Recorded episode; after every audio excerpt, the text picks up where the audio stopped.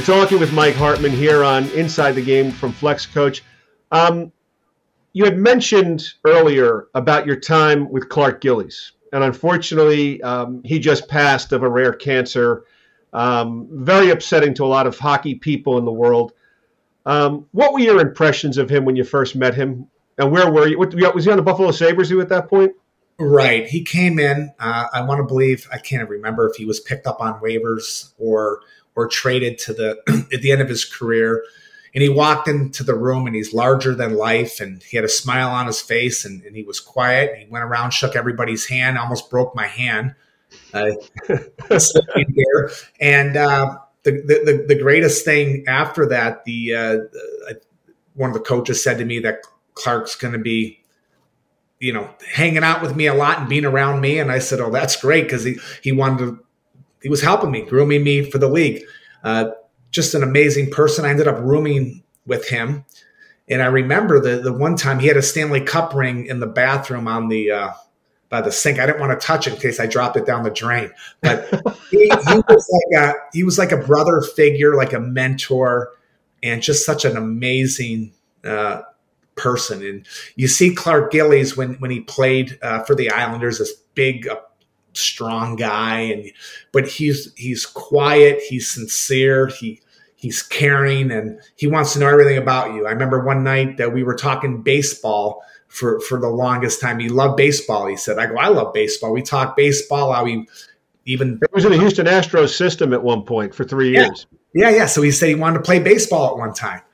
And i said i didn't even know that about him. So i, I it was just amazing to uh to getting uh, getting to know him and just his presence was was felt and he um, just how he was and he he was a true champion not only four time Stanley Cup champion but also in life. I mean it just it, it, it broke my heart when I when I saw that. It, it just it's terrible. Was, was he kind of a, like the guys go to him for advice? Because he had won four cups in a row they had played in five in a row um, you know, guys on the team, they seek him out to ask him, like, you know, hey, wh- how'd you do this? How'd you do that? I mean, he played with 16 guys on that team, won four cups, and, and it's a remarkable thing when you look at what they accomplished. I mean, there were, you know, you know, Bryan Trottier was a second round draft choice, and he was such a key component to that team. Um, you know, and, and I remember him being the captain at one point, Clark, and then they took the captaincy away from him, but he still knew his role on that team. Right. Um, did guys seek him out? Was he just that kind of a guy?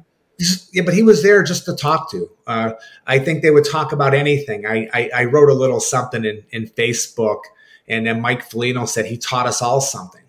He he really did. He taught us all how to be uh, champions in our own way, and he he gave something to all of us. And then Benoit Hogue commented and said, "I agree with you, Hardy. It was."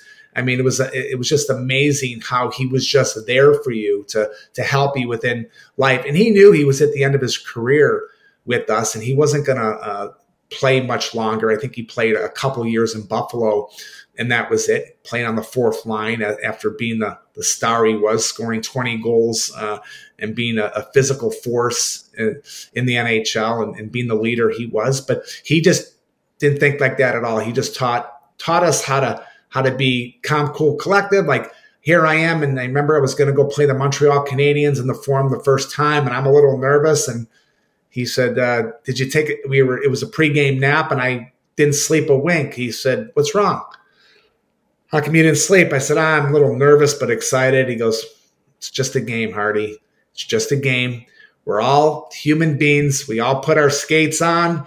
We put our helmets on, we shower after, we put our gloves on, and we're all people. And like something like just like something like that, I go, wow, okay. It's a way to look at it. He goes, you know what? And all you could do is do your best. I said, thanks, Clarky. And he made a joke. He said, Did you ever ask him for advice on when he fought Dave Schultz or? he, never talked, he never he never talked about that. So I asked him. Uh, he told me he says, you know, I don't know how many more years I'm going to do this. And I said, so what are you going to do after? He says, enjoy. He ended up being a, a financial planner I yes. said, I'm going to enjoy. I go, that's a great way to look at it. He says, uh, yeah, I've lived out my dream and uh, I'm going to enjoy life. And that's how he looked at life. And it's a uh, big time leader. Those were Mike Hartman's memories and thoughts of Clark Gillies, four time Stanley Cup winner with the New York Islanders, here on Inside the Game, brought to you by Flex Coach.